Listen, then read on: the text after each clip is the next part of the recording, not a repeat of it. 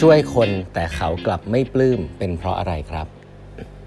สวัสดีครับ ท่านผู้ฟังทุกท่านยินดีต้อนรับเข้าสู่ 8บรรทัดครึ่งพอดแคสต์สาระดีๆสำหรับคนทำงานที่ไม่ค่อยมีเวลาเช่นคุณนะฮะ อยู่กับผมต้องกวีวุฒิเจ้าของเพจ8บรรทัดครึ่งนะครับอันนี้เป็น EP ที่ 1436 แล้วนะครับ ที่เรามาพูดคุยกันนะฮะวันก่อนนะครับผมได้มีโอกาสนะครับฟังนะฮะต้องบอกว่าฟังคือผมเนี่ยเป็นแฟนของ รายการเอ่อ Secret Sauce นะฮะ ผมเป็นแฟนรายการ Secret Sauce นะฮะของของเคนเนี่ยนะครับ แล้วก็แต่นานๆจะฟังอะไรยาวๆสักทีนะตอนวิ่งก็ได้มีโอกาสไปฟังอันหนึ่งซึ่งอยากจะฟังมานานละนะเห็นคอนเทนต์อันนี้นานแล้วก็คือที่เคนเขาไปสัมภาษณ์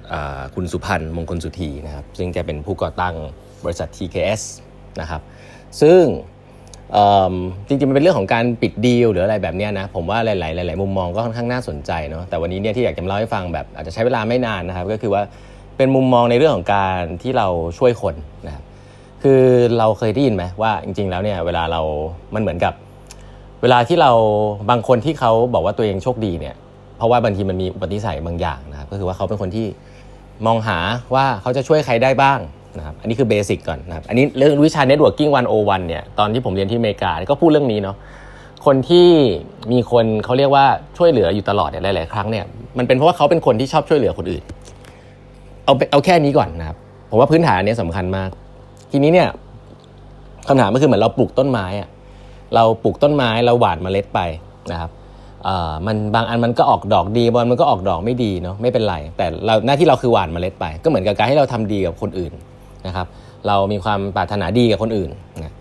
จุดเริ่มต้นอันนี้แหละคือจุดเริ่มต้นที่สำคัญของการที่จะ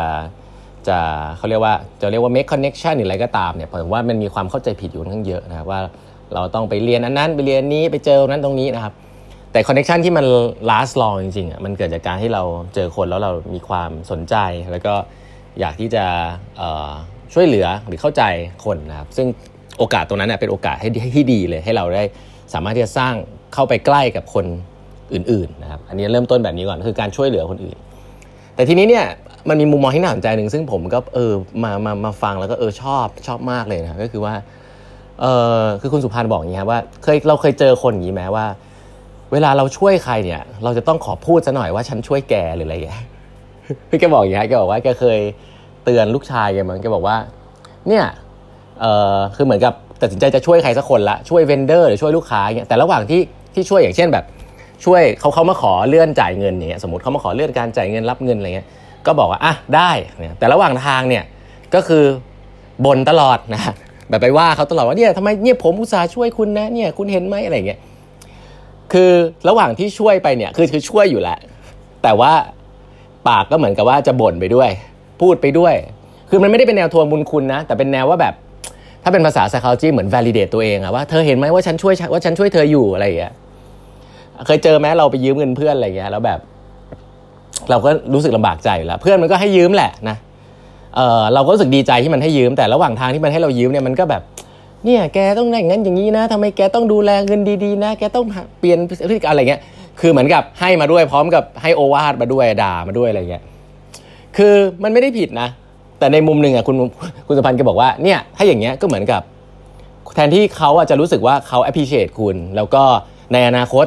ถ้าเกิดอะไรขึ้นเนี่ยเขาก็จะช่วยเหลือคุณกลับ การว่าเขารู้สึกว่าเขาได้ตอบแทนคุณไปแล้ว ในการที่เขาให้คุณด่าอะไรเงี้ย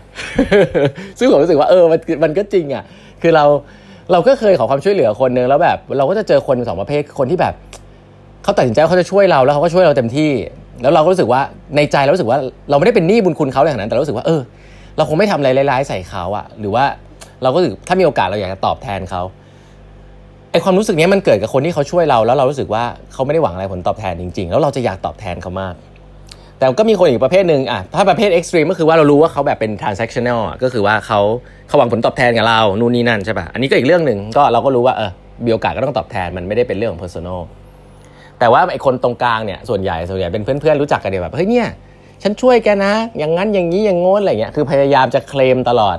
ซึ่งเราก็จะรู้สึกว่าเออเออมึงช่วยกูโอเค แต่ในใจเราจะรู้สึกว่า อืมแม่มันต้องพูดงี้วะไหนๆจะช่วยแล้วก็ช่วยสิวะมันต้องทำให้เรารู้สึกแย่อะไรเงี้ยเพราะจริง ๆ แล้วเนี่ยผมคิดว่าการช่วยคนมันมี2สส่วนเลยนะฮะคือช่วยในเชิงสิ่งของช่วยในเชิงธุรกิจ ช่วยในเชิงอะไรพวกนี้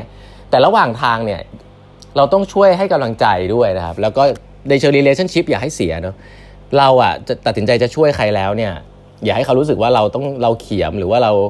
เราแบบถือว่าเป็นโอกาสในการแบบยกตนขึ้นมาเพื่อจะ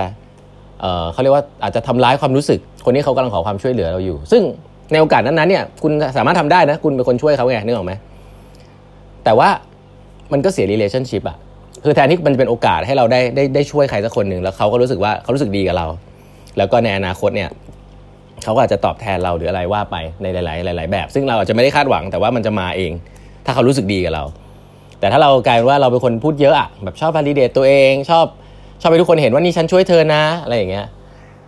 เออบางทีมันก็ไม่ได้ผลลัพธ์ที่ดีกับคุณเหมือนกันนะครับอย่างสิ่งที่คุณคณสุพันธ์พูดก็คือว่าเหมือนกับเขาได้ตอบแทนคุณไปแล้ว โดยการที่